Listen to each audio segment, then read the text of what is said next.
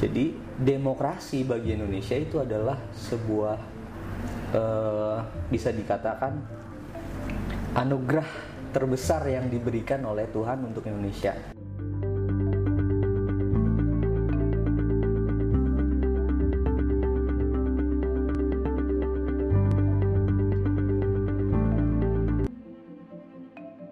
Oke bang, Hmm. kita lanjut lagi nih bang. Oke. Tadi kita udah bicara seputar pemuda, mahasiswa, demokrasi. Tapi ini kita mau nyinggung-nyinggung sedikit soal pilkada nih bang. Oke. pilkada serentak di tengah pandemi.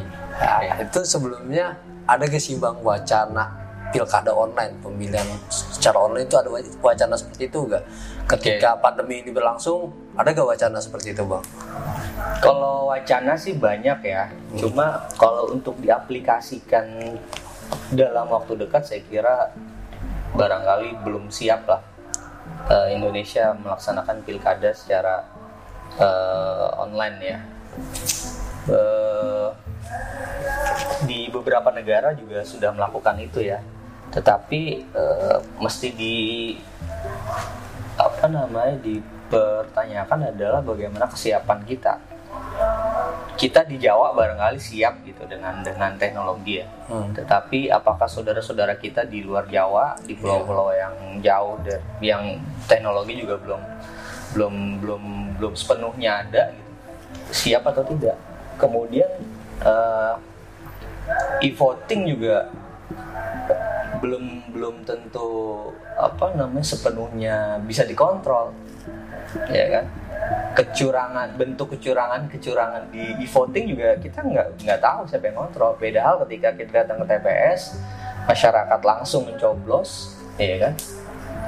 Barangkali itu dianggap sebuah hal yang masih tradisional tetapi saya pernah eh, ngobrol dengan eh, warga di Filipina bahwa e-voting itu tidak bisa dikontrol. Kecurangan-kecurangan siapa yang bisa kontrol e-voting mereka berharap bisa kembali ke cara kayak seperti Indonesia. Coblos langsung datang ke TPS coblos melalui kertas surat suara. Kemudian dihitung secara apa namanya berjenjang dari TPS kemudian ke kelurahan, kecamatan sampai tingkat pusat. Jadi semuanya bisa dikontrol. Kalau e-voting, ya kan, barangkali dihack dan lain sebagainya, sistem keamanannya, ya kan, nggak ada yang nggak ada yang tahu gitu. Udah, kita udah siap apa belum dengan dengan security-nya, keamanannya, kemudian banyak hal. lah. Jadi eh, itu memang bisa menghemat anggaran ya. E-voting itu bisa menghemat anggaran. Misalkan anggaran logistiknya menjadi lebih hemat, tidak ada pengadaan uh, apa namanya kertas surat surat suara, tidak ada pengadaan pengadaan apa barang-barang logistik. Secara anggaran mungkin bisa menghemat, tapi dari segi ke- keamanannya itu yang perlu dipertanyakan. Ya. Kayak di Indonesia hari ini kita tahu bang Hmm. banyak kasus positif COVID-19 bahkan sampai korban jiwa. Nah kita tahu ada pilkada serentak, ya. ada payung hukumnya juga. Kalau tidak salah Perpu nomor 2 tahun 2020. Bener bang? Ya, itu. Bener. Nah itu bang kalau boleh tahu protokolnya seperti apa bang? Ya, Eh,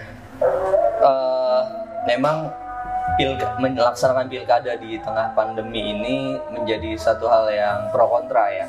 Banyak masyarakat yang menyuarakan untuk ditunda terlebih dahulu sampai betul-betul eh, pandemi bisa apa terselesaikan gitu di, di Indonesia. Tetapi pertanyaannya kalau kita menunda pilkada sampai pandemi ini selesai, kapan gitu kan? Siapa yang bisa menjamin atau memastikan bahwa pandemi ini bisa selesai dalam jangka waktu tertentu? Sementara ya kan di undang-undang itu eh, apa namanya sudah ada tahapan-tahapannya masa jabatan seorang bupati, wali kota, gubernur itu kan di, diatur dalam undang-undang. Kalau ditunda, oke ditunda. Se- memang saat ini sudah sudah ditunda yang, yang semulanya di bulan eh, September kemarin ditunda ke Desember. Ternyata Desember juga belum belum berakhir juga pandeminya ya kan. Maka eh, yang mesti diperhatikan adalah protokol kesehatan. Kita mesti belajar dari Korea Selatan misalnya. yang sukses melaksanakan pemilu pada saat pandemi pada waktu itu di Korea Selatan. Eh, duta besarnya mengatakan bahwa salah satu kunci kesuksesan pemilu di Korea Selatan adalah kebersamaannya, kerjasama. Yang kita punya istilah gotong royong di sini, ya kan?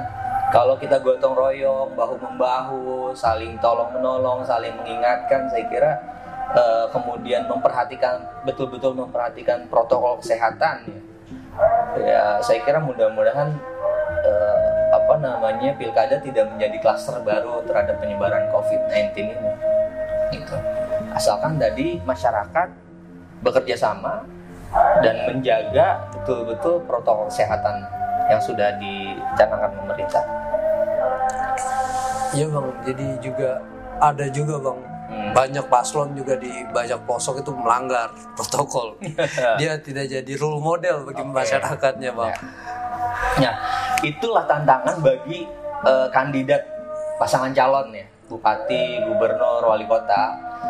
Ini menjadi tantangan tersendiri bagaimana melakukan kampanye secara lebih efektif. Kampanye yang memanfaatkan teknologi. Di Korea Selatan itu masa kampanyenya sangat-sangat efektif. Hanya 12 hari di sana. Ya kan 12 hari, 12 atau 16 hari eh, pelaksanaan kampanye dan menggunakan teknologi. Bisa melalui eh, YouTube seperti ini, kemudian memanfaatkan media sosial, kirim SMS, kirim email dan lain sebagainya. Jadi eh, ini tantangan tersendiri sebetulnya untuk memanfaat eh, kampanye di tengah pandemi. Jangan sampai para calon-calon kepala daerah ini justru malah melanggar dan tidak menjadi teladan terhadap apa eh, perang terhadap COVID ini. Iya. Iya malah waktu itu di Tegal ya bang kalau nggak salah ya Bang. Ada dangdut konser. Iya. Ya meskipun ada dia bilang Tegal relatif udah zona hijau udah nggak ada tapi kan pandemi belum berakhir gitu. Ada aja buat ulah kayak kampanye lewat dangdut kayak gitu bang. Jadi kita lihatlah pendidikan politik kita agak masih rendah sekali bang. Betul. Apalagi di tengah pandemi seperti ini bang. Iya, iya, saya kira itulah tantangannya. Bagaimana si masing-masing kandidat ini mampu apa berkreat berkreasi ya, berkreasi tidak mesti menyapa warga secara tatap muka, tetapi bisa melakukan eh, tatap mukanya melalui eh, meeting-meeting online gitu Meeting kan, aplikasi-aplikasi yang eh, bisa membuat video di itu disebar ke masyarakat. Bisa juga bikin diskusi Zoom ya bang. bisa Zoom, juga ya, melalui Google diskusi Meet. Zoom banyak lah banyak banyak banyak cara lah untuk eh, melakukan kampanye kampanye kreatif yang tidak melulu karena sekarang tidak eh, pada masa pandemi yang tidak dibolehkan adalah membuat kerumunan kerumunan jadi tinggal kreativitas sih para calon itu ini bang. Anggaplah nih, Hmm. Desember kita tahu ada kemungkinan buruk. Pilkada ditunda. Oke. Bagaimana dampaknya ke depan? Setelah 2020 2021 itu Jabar, Jateng, DKI juga. Iya. apa kalau DPR dan pemerintah mengatakan terpaksa diundur lagi, ya tentu akan berdampak terhadap misalnya dari sisi anggaran ya. Anggaran. Dari sisi anggaran, eh, anggaran pilkada ini kan memang sudah sudah dicanangkan jauh-jauh hari, ya kan? Apakah di tahun 2021 itu anggarannya masih tersedia atau tidak Iya. untuk melaksanakan pilkada di tahun 2021? Yang paling eh, memang kesehatan masyarakat mesti diutamakan ya mesti diutamakan kesehatan masyarakat keselamatan warga itu harus diprioritaskan tetapi eh, tidak tidak juga dengan misalkan eh, kita me, iya, me- melakukan hal yang membuat tidak menjaga jarak ya kan? Tidak tidak pakai masker kemudian tidak selalu cuci tangan. Saya kira kalau protokol kesehatan tuh dilaksanakan secara ketat eh, COVID-19 ini tidak akan menyebar semakin banyak gitu. Ini bang, jadi kan ada pasca pandemi artinya ada pemilu 2024 Hmm. terus itu lumayan jauh lah pilkada DKI 2022 terus ada pilkada Jabar bang. Nah itu bang kalau bisa tahu bang katanya ada wacana pilkada-pilkada itu kayak Jabar Jawa Tengah itu diundur bang. Dibarengin katanya diserentakin lagi. Ini kita juga masih menunggu ya hasil daripada rancangan undang-undang ini apakah eh, pilkada akan tetap dilaksanakan di 2022 atau tetap nanti diserentakkan di tahun 2024 gitu. Kira-kira pertimbangannya itu apa bang? Kok bisa sih pilgub itu dibarengi sama pilpres itu pertimbangannya apa kira-kira? Nah, memang eh, wacananya itu ada dua ya. Eh, akan diadakan pemilihan nasional, pemilu nasional maksudnya. Pemilu nasional itu adalah pemilihan presiden, DPR dan DPD dilaksanakan secara serentak. Pemilu nasional.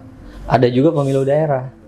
Pemilu daerah ini memilih gubernur, bupati, wali kota, DPRD, provinsi dan DPRD tingkat kota secara be- apa bersamaan. Jadi ada dua dua dua kali pemilu gitu. Kenapa? Barangkali salah satunya adalah eh, yang saya baca ya dari segi efisiensi anggaran. efisiensi anggaran. Nah, kemudian dari segi stabilitas politik dan keamanan, ya kan. Seringkali pilkada pemilu ini aksesnya terhadap konflik-konflik di daerah gitu. Nah, bagaimana memanage konflik ini tidak terlalu banyak konflik sehingga tidak perlu banyak pilkada gitu, tidak perlu banyak pemilu. Udah sekali aja lima tahun sekali pemilu selesai lima tahun lagi baru pemilu lagi. Nah, kalau kalau mengacu ke pemilu-pemilu sebelumnya itu kan hampir setiap tahun ada pilkada ya, hampir setiap tahun ada pilkada di daerah ini di tahun 2020 di daerah ini 2021 sini 2000 selalu ada pilkada-pilkada ber- yang jaraknya mungkin nggak nggak terlalu jauh gitu berdekatan. Sehingga pemerintah barangkali eh, ingin mem- mem- menyerentakkan pemilu dari sisi anggaran bisa lebih efisien kemudian stabilitas keamanan politik juga bisa lebih terjaga mungkin itu kali yang saya baca Iya, oke. Jadi dari segi pelaksana pelaksanaannya pun efisien ya bang dan juga uh, kita melihat efektivitas anggarannya bang. ya efektivitas dan efisiensi tapi lagi-lagi perlu yang di, bukan bukan hanya dari sisi anggaran yang perlu diperhatikan adalah teknis Nah, penyelenggaraannya teknis penyelenggaranya. ya kan? Oke dibarengin tetapi teknis penyelenggaranya gimana? Jangan sampai terjadi seperti tahun 2019 Iya. di mana KPPS banyak yang meninggal, Meninggal. karena begitu lelahnya kita melaksanakan pemilu pada waktu itu. Ya kan? Dari mempersiapkan logistiknya menghitung sampai dengan pagi hari kemudian setor lagi ke tingkat kecamatan ya kan begitu melelahkan akhirnya eh, para petugas-petugas KPPS kelelahan yang barangkali juga sudah punya penyakit bawaan Iya.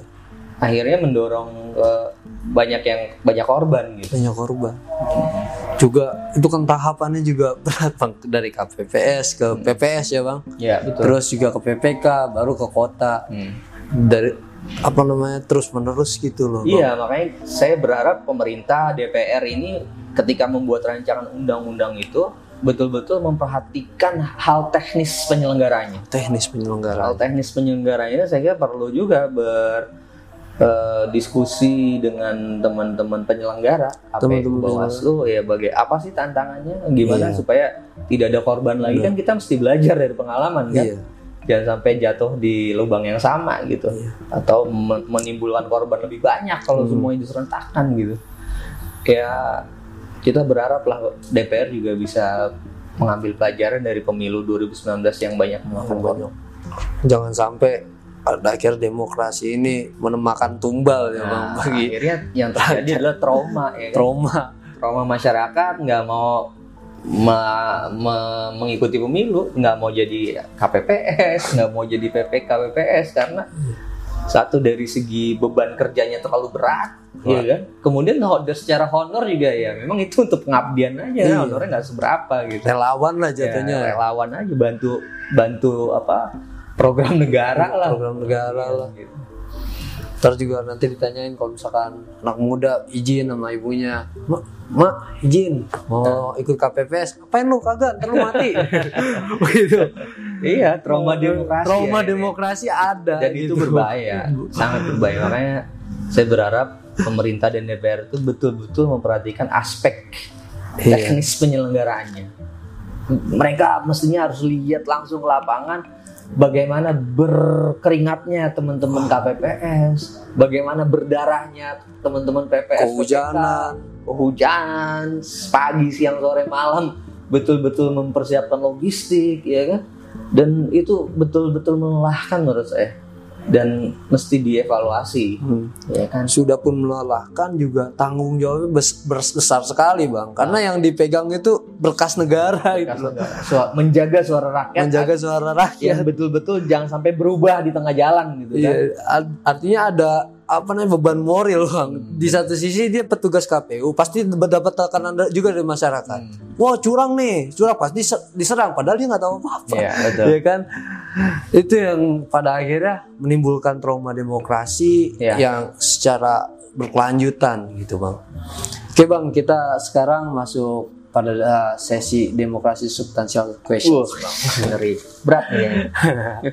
Jadi ada beberapa pertanyaan yang akan abang jawab dan coba memberikan gambaran agar Indonesia menjadi negara demokrat dengan demokrasi substansial. Hmm. Ini pertanyaannya agak random bang, Hmm.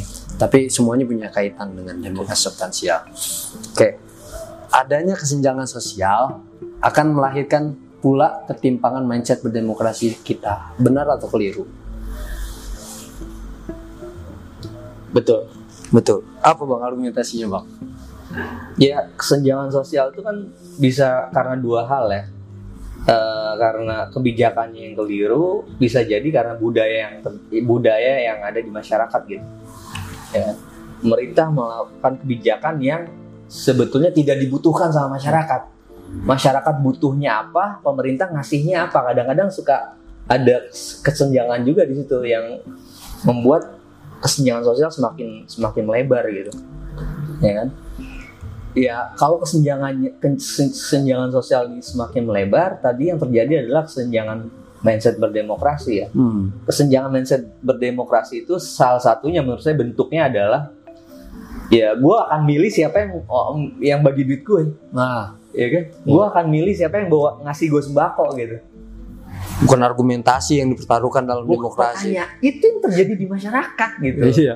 ada ca- calon kepala daerah, calon legislatif datang ke masyarakat yang ditanya, lu bawa duit apa enggak gitu, ya, lu punya duit berapa, lu mau ngasih gue duit berapa, It- Hmm. itu yang terjadi di masyarakat.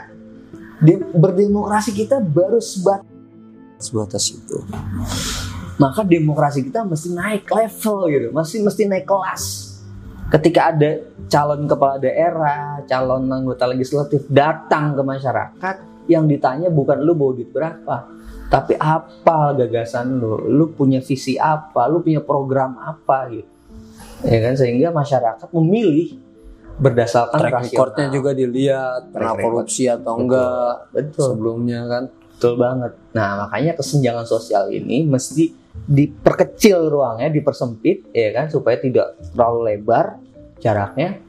Salah satunya melalui kebijakan, melalui kebijakan-kebijakan, program-program pemerintah yang memang eh, politik anggarannya berpihak kepada masyarakat banyak gitu.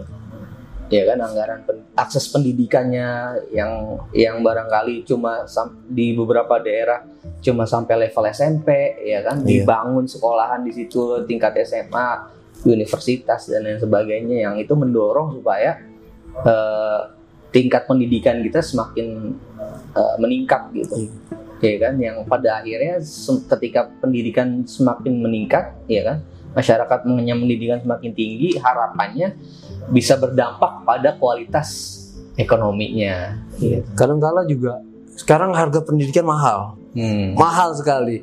Jadi itu menurut saya juga salah satu apa namanya? Salah satu indikator yang mana menjadikan kita ada ketimpangan mindset berdemokrasi kita. Hmm, betul. baik a- akan ada perbedaan antara mahasiswa dan uh, tukang koran yang masih ibarat seumuran mereka seumuran mahasiswa dan tukang koran atau mahasiswa dengan siapa itu ada ketimpangan atau mahasiswa kupu-kupu kuliah pulang kuliah pulang dengan mahasiswa kutu kupret kuliah tugas kuliah presentasi bang Kutu kupret. itu akan ada perbedaan ketika dia berdemokrasi kan kutu kupret pasti dia lebih sering tugas presentasi Iya. kan kalau kupu-kupu kuliah pulang cuek lah pasti apatis semua Hmm. itu kadang-kadang kutu kupret yang lebih sering di di kita cekoki demokrasi khususnya di kampus lah Ya. yang sering juga eh, kura-kura misalkan kuliah rapat kuliah rapat dia sering kali dia lebih ngerti demokrasi biasanya Iya. ada ketimpangan di situ kurang. Nah ini kemudian ke dua bang. Ekonomi politik atau pertahanan dan keamanan terlebih dahulu yang harus diperkuat guna kita menuju demokrasi substansial. Ekonomi politik. ekonomi. Ekonomi. oke kenapa bang? Ya, sekarang eh, apa namanya eh, cita-cita kemerdekaan kita kita ke, har- mesti kembali kepada cita-cita kemerdekaan. Eh, kenapa Republik Indonesia ini merdeka ya ya kan itu kan ada di dalam eh, pembukaan Undang-Undang Dasar ya di paragraf keempat kalau salah. Eh, apa namanya yang salah satunya adalah melindungi segenap tumpah darah Indonesia ya kan? Melindungi ini kan dalam arti yang seluas-luasnya gitu. Iya. Jangan sampai masyarakat kelaparan salah satunya. Melindungi masyarakat dari kelaparan. Kelaparan bicara apa? Ekonomi. Ekonomi ya kan? Ketika ekonominya udah membaik maka baru bicara demokrasi gitu. Ya. sekarang ini gimana mau bicara demokrasi substansial? Perutnya aja lapar. Gimana mau diajak bicara yang lebih berat gitu? Sementara anaknya belum pada dikasih makan gitu. Dia nggak punya pekerjaan masih nganggur. Maka ekonomi itu menjadi penting untuk eh, demokrasi bisa naik kelas gitu kan. Makanya Sayyidina Ali pernah bilang nggak usah bicara surga neraka dulu. Ketika perut lo masih lapar gitu. Iya. Ya. artinya kalau kita kontekskan dalam demokrasi itu jangan bicara yang berat-berat dulu. Sebelum lu kenyangin dulu perut masyarakat Hmm. gitu. Penuhi dulu kebutuhan dasarnya. Sandangnya. Andangnya pangan. Pangannya. Ya kalau udah ekonominya udah baik apa namanya eh, bu- eh, upah upah buruh kita juga semakin meningkat gitu upah karyawan-karyawan juga semakin baik saya kira itu akan membuat demokrasi kita lebih dewasa Kadangkala itu menjadi satu contoh di mana kandidat sama calon itu buat money politik. Karena memang kesenjangannya ada di situ. Ngincar di situ mereka. Wah, iya, betul. Coba kemungkinan kumuh nih. Wah.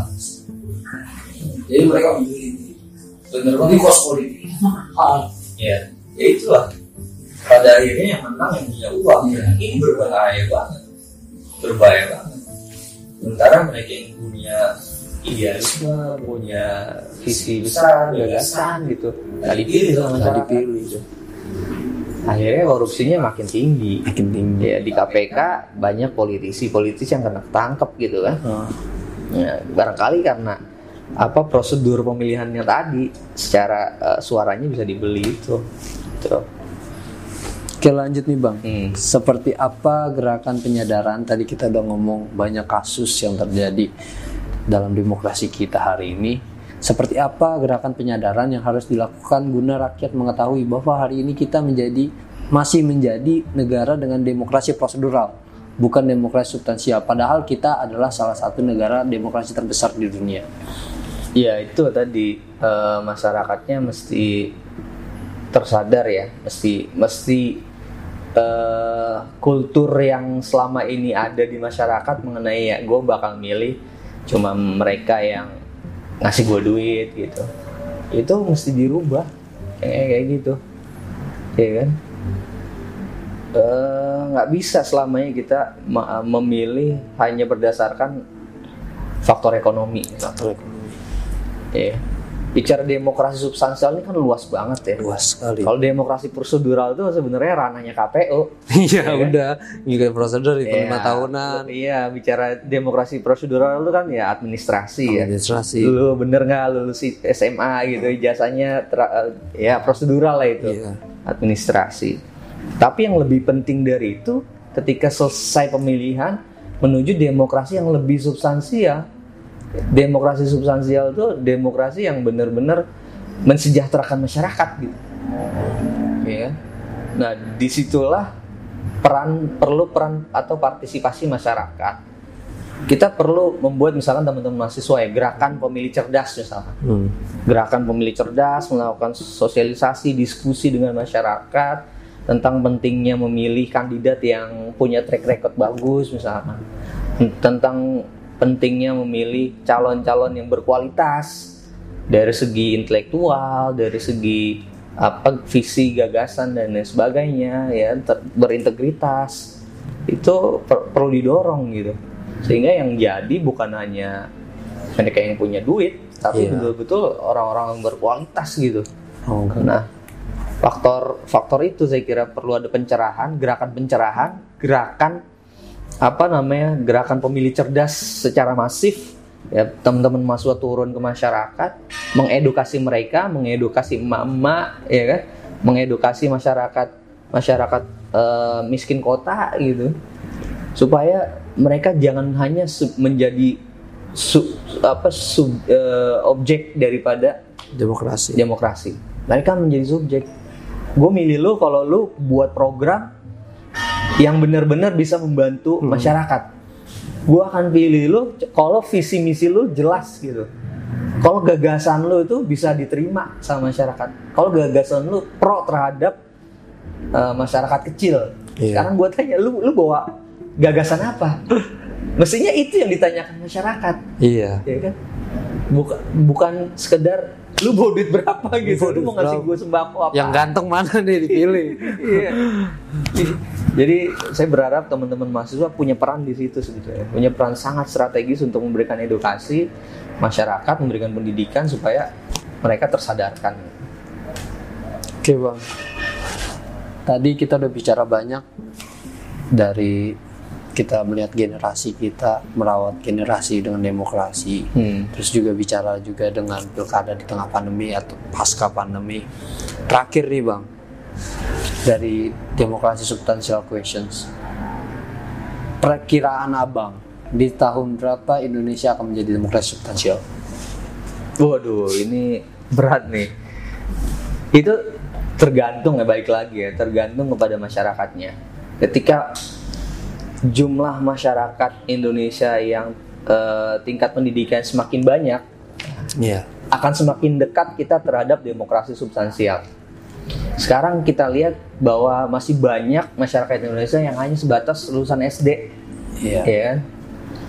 Masih banyak masyarakat Indonesia yang tidak, yang sekolahnya nggak nyampe perguruan tinggi, nggak nyampe universitas berapa persen sih?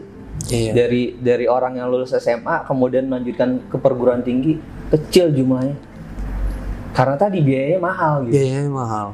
Maka menurut saya kapan Indonesia betul-betul menjadi negara demokrasi substansial tergantung pada tingkat pendidikan masyarakatnya. Semakin masyarakat banyak masyarakat Indonesia yang mengenyam pendidikan sampai perguruan tinggi semakin dekat dia terhadap demokrasi substansial. Karena tentu akan berbeda cara berpikir. Cara berpikirnya akan berbeda, semakin kritis dia, semakin mampu mem- mem- memfilter mana betul-betul kandidat yang berkualitas, mana yang tidak. Gitu kan, dia akan memilihnya secara lebih rasional dibanding sekedar emosional yang Iya. disentuh gitu. Lagi faktor ekonomi tadi. Ya. Eh, dengan dengan memperbaiki pendidikan saya kira i- itu akan juga ikut me- memperbaiki kualitas demokrasi kita. Iya bang, jadi pendidikan itu jadi menjadi faktor utama Iya, kita. kata kunci. Pendidikan, ekonomi, baru politik. Iya. Jadi kita harus tingkatkan dulu pendidikan kita nih, Hmm. mu- dimurahin pendidikan semua, biar semua orang bisa mengenyam pendidikan. Ya, memang eh, ya banyak hal lah, gotong royong lah kata Iya, kuncinya gotong royong kuncinya. Kalau pendidikannya murah, barangkali juga eh, nanti akan diragukan kualitasnya Ah, gitu. akan diragukan kualitasnya, benar. Eh, Sekolah murah amat, kualitasnya gimana? iya. ya kan? Gaji gurunya gimana? Iya, gaji gurunya gimana? Iya kan? Benar-benar. Ya memang di situlah peran pemerintah misalkan anggaran pendidikan misalkan Hmm. di ditingkatkan politik anggaran politik anggaran politik anggaran pemerintah bener nggak dia concern terhadap pendidikan Indonesia bagaimana kualitas pendidikan kita ditingkatkan dari segi eh, apa namanya materi-materi pembelajarannya apa yang dibutuhkan saat ini ya kan? Skill kemampuan siswa juga ditingkatkan kesejahteraan guru juga juga diperhatikan ya kan? Jangan sampai eh, lagunya Bang Iwan Fals kan eh, guru Umar Bakri gitu, -gitu. I- i- ya itulah Ba- banyak banget PR sebenarnya di dunia pendidikan ya yang menurut saya perlu perhatian khusus pemerintah supaya bisa me- memperbaiki kualitas eh, ya, akses pendidikan ya tadi supaya masyarakat bisa sekolah sampai dengan minimal tingkat SMA. Kalau pendidikannya murah barangkali nggak mungkin, ya pemerintah terus subsidi lah. Ada subsidi yang dilakukan pemerintah gitu. agar masyarakat yang tidak mampu juga bisa melanjutkan eh, sekolahnya pendidikannya sampai ke tingkat yang lebih tinggi. oke bang bagaimana abang bisa ah sorry maaf demokrasi substansial itu menurut abang itu seperti apa bang ini terakhir Hmm. Ya demokrasi tadi terakhir juga sekarang terakhir. Demokrasi substansial kan demokrasi yang sesungguhnya. sesungguhnya. Ya kan? Demokrasi yang benar-benar demokrasi bukan pura-pura demokrasi. Sekarang kan kita pura-pura demokrasi nih. Kita demokrasi tapi pura-pura gitu. pura-pura. Berdemokrasi dalam kepura-puraan gitu. Seolah-olah demokrasi. Kayak event aja lah biasa. Event selesai gitu. seolah-olah demokrasi tetapi se- se- sejatinya nilai demokrasi itu tidak tumbuh di masyarakat. Ya, tumbuh. Iya kan kebebasan berpendapat kita saat hari ini kan wah, ngeri kita salah-salah ngomong bisa diciduk sama polisi kan? undang-undang IT bang Ya apalagi undang-undang IT ngeri sekali, ya kan? Bener nggak kita? Jadi kita salah-salah ngomong ini kena gitu iya, artinya kebenaran kebenaran versi pemerintah dengan kebenaran versi siapa ya kan? Kalau pemerintah bilang hoax katanya ya itu hoax, Oh, hoax. gitu. Itu kan bahaya sekali. iya Perdebatannya bukan lagi pada apa namanya data, tetapi apa persepsi yang di di di, di terus terusan dicecer gitu.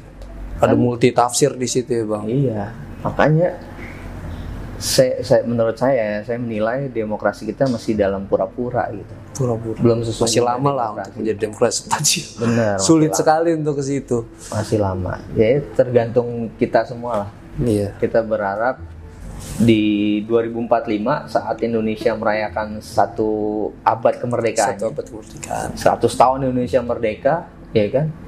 Bangsa Indonesia bisa berdiri tegak, ya kan?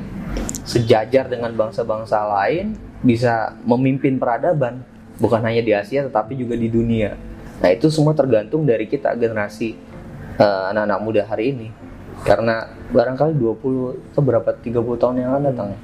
iya 30 ya nggak nyampe 30 tahun yang akan datang Iya. 2045 ya. dari dua li, 25 tahun 25 tahun lagi. 20 tahun lagi generasi sultan, generasi teman-teman ini yang akan memimpin bangsa Indonesia. Tinggal persoalannya bagaimana mempersiapkan itu di saat 2025 tahun lagi gue mau jadi apa nih? Terus apa yang harus gue siapin gitu kan? Kalau gue cuma gini-gini aja yang terjadi akan begini, ya kan? iya Bagaimana semasa depan Indonesia itu kan tergantung gimana anak mudanya hari ini. Kalau mau tahu nasib bangsa Indonesia 20 tahun yang akan datang, lihat anak mudanya hari ini. Kalau anak mudanya hari ini doyanya cuma main TikTok kan, gitu kan. Bukan berarti main TikTok nggak boleh, ya, boleh aja Boleh kreatif aja. itu boleh. Ya kan? Tetapi jangan berhenti di situ. Dia mesti punya eh, ada kreativitas, kreativitas lain, bikin aplikasi lain yang jangan cuma sekedar joget-joget aja lebih- gitu kan. bisa jadi konten edukasi kan Nah, TikTok juga betul, betul. banyak hal yang bisa kita lakukan lah ke depan Benar.